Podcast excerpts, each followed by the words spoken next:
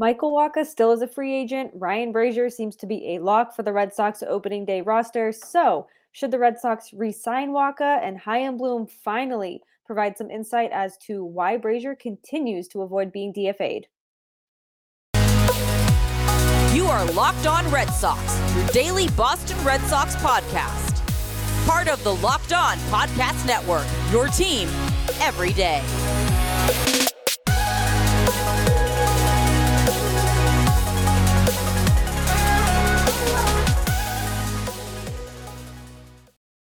This episode of Locked On Red Sox is brought to you by FanDuel Sportsbook, the official sportsbook of Locked On. Make every moment more. You can visit fanduel.com slash locked on today to get started. Happy Friday and happy Red Sox Truck Day. I am your host, NESN's Lauren Willand, and thank you for making Locked On Red Sox your first listen of every single day. A lot of pitching talk today, one who still needs a team, and the other one, fans still just can't believe that he remains a part of a team. But we'll start talking about Wacha first because it's truck day, which means pitchers and catchers will report in just over a week. Full squad workouts are right around the corner. The equipment is en route to Fort Myers as the 2023 MLB season is going to be here before we know it. It's February 3rd. So next month, we will be watching regular season baseball.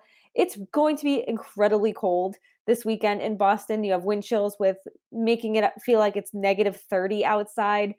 We're going to be wearing winter coats in the stands at Fenway Park, and that's probably going to be the case for a lot of other states. But it it is it is going to be ridiculously cold. So the thought of baseball next month is is just bonkers to me at this point. But the Red Sox have seemed to solidify their roster, their pitching rotation, or at least who will be a part of it. And it's a bit of a logjam right now. But even though there is a lot of starting pitchers or pitchers who could be starters in 2023, the injury history, the potential for unreliability, and a lot of unknown can beg the question of is it worth re signing Michael Wacha? Reports out there are saying that Wacha is in the market for a two year deal worth about 30 million, so $15 million per season. I don't think that's a huge ask for him, but with his injury history, and even though he was incredible last year for the Red Sox, I'm still not surprised that he still is on the market. If he is asking for that much, maybe someone would rather commit just a year to him, year and an option. I mean, there, there's ways around it, but Wacha has been linked to the Minnesota Twins and the Baltimore Orioles in the last few weeks, but but those two teams have gone out and signed Pablo Lopez and Cole Irvin, so maybe he's not on their radar anymore.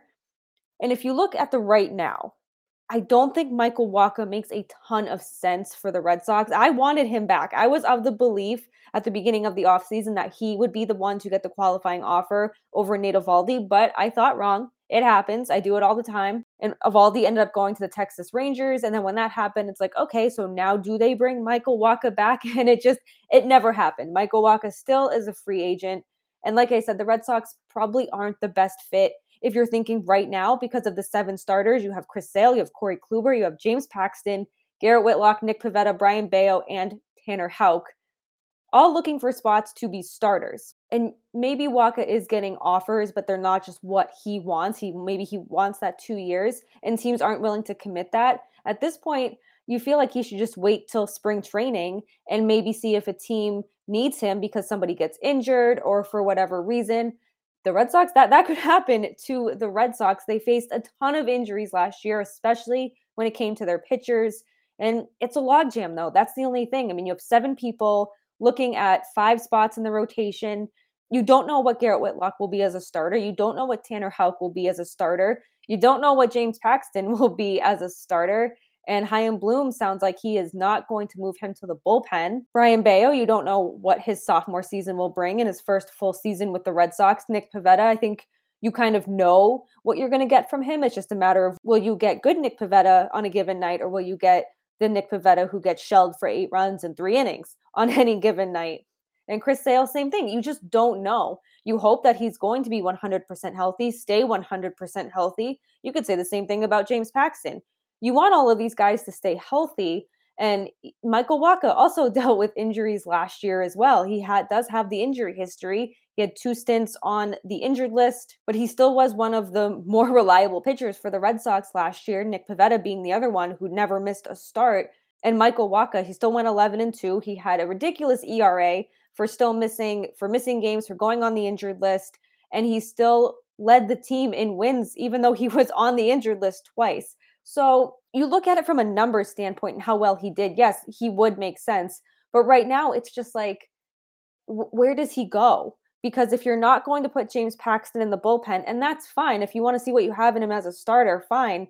But there's probably going to be a pitcher or two or three that's going to move to the bullpen at some point. I, I don't know. I'm not in like I'm not making those decisions, but I am looking at this roster being like there's a lot of people on here who want to be a starting pitcher and who they plan to have as starting pitchers.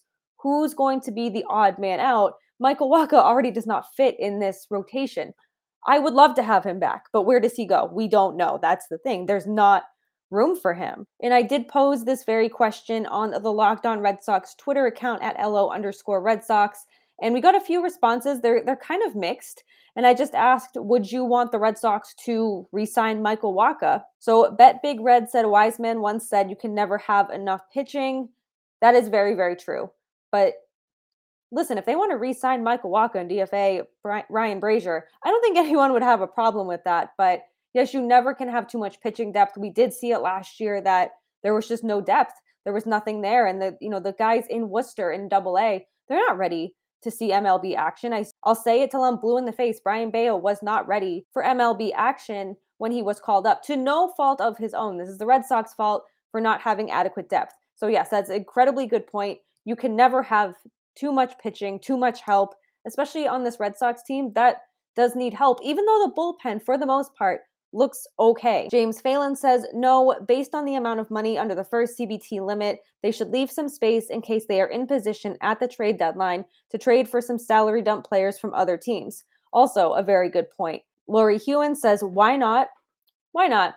Like Bet Big Red said, you can never have too much depth. Peter, shout out to Peter. He just said yes. So Peter is on the resign Michael Wacha train. And then BP125 said Chris Sale falls off his bike and breaks his leg. Paxton's arm falls off. Whitlock gets dead arm, Houck breaks his back, and Bello bust. Wacha is then needed. Yes, and this is the thing with the with the Red Sox starting rotation with so many question marks surrounding them. We don't know if Chris Sale will stay healthy. I'm hoping he will.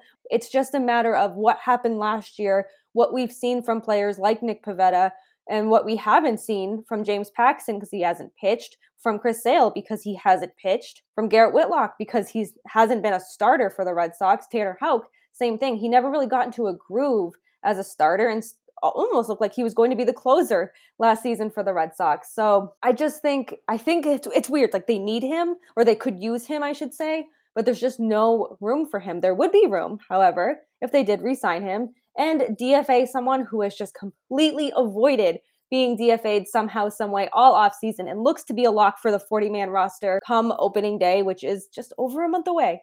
Ridiculous how fast the off season goes sometimes. And I'm somebody who was like, it is a 100% sure thing that Ryan Brasier will not be on the opening day roster. But like, I would have bet all of my money on that. And thank goodness I didn't. But if you do want to bet on the Red Sox for whatever you desire, you can head on over to FanDuel. They have everything right there for your betting needs. And not just baseball, they also have football because the Super Bowl is here. The Super Bowl is just over a week away. You have the Eagles and the Chiefs squaring off for that Lombardi trophy. And what better time to be excited and so excited about our new sports betting partner for Locked On because FanDuel is the number one sports book in America. And if you're new to FanDuel, even better because they have so many great features to make betting on sports fun and easy. If you're new to betting or you have no idea kind of what you're doing, I'm very new to this too. FanDuel makes it so easy, does not make you feel like a first time better.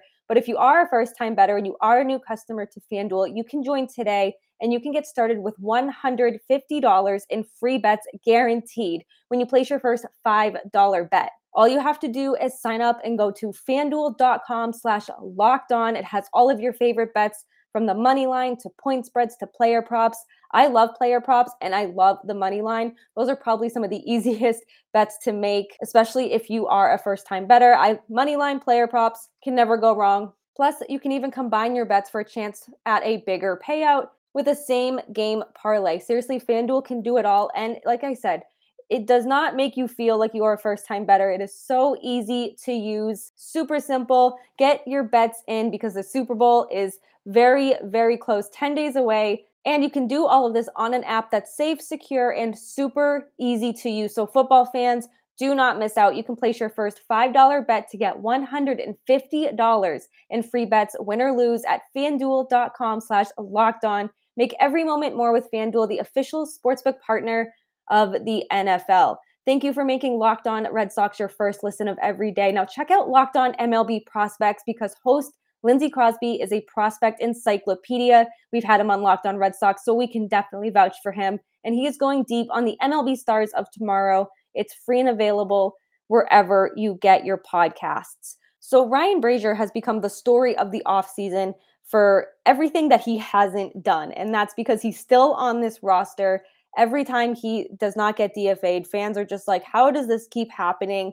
What what what does he have on the Red Sox? What do the Red Sox see in him? It's so many unanswered questions. But Chris Cotillo of Mass Live had Chaim Bloom on his Fenway Rundown podcast, and he asked the question, what's what's Ryan Brasier doing on this roster still? He asked it much more nicely than that. And this is what Chaim Bloom said. It's a bit of a long answer, so bear with me. And he said, I know Bra- Brasier has been kind of a lightning rod for this. People talk about projections that can kind of roll their eyes. The fact of the matter is, there's a lot of things you could look at that pitchers do that are really good indicators of what they're going to do next. And in many cases, might be better indicators than the ERA.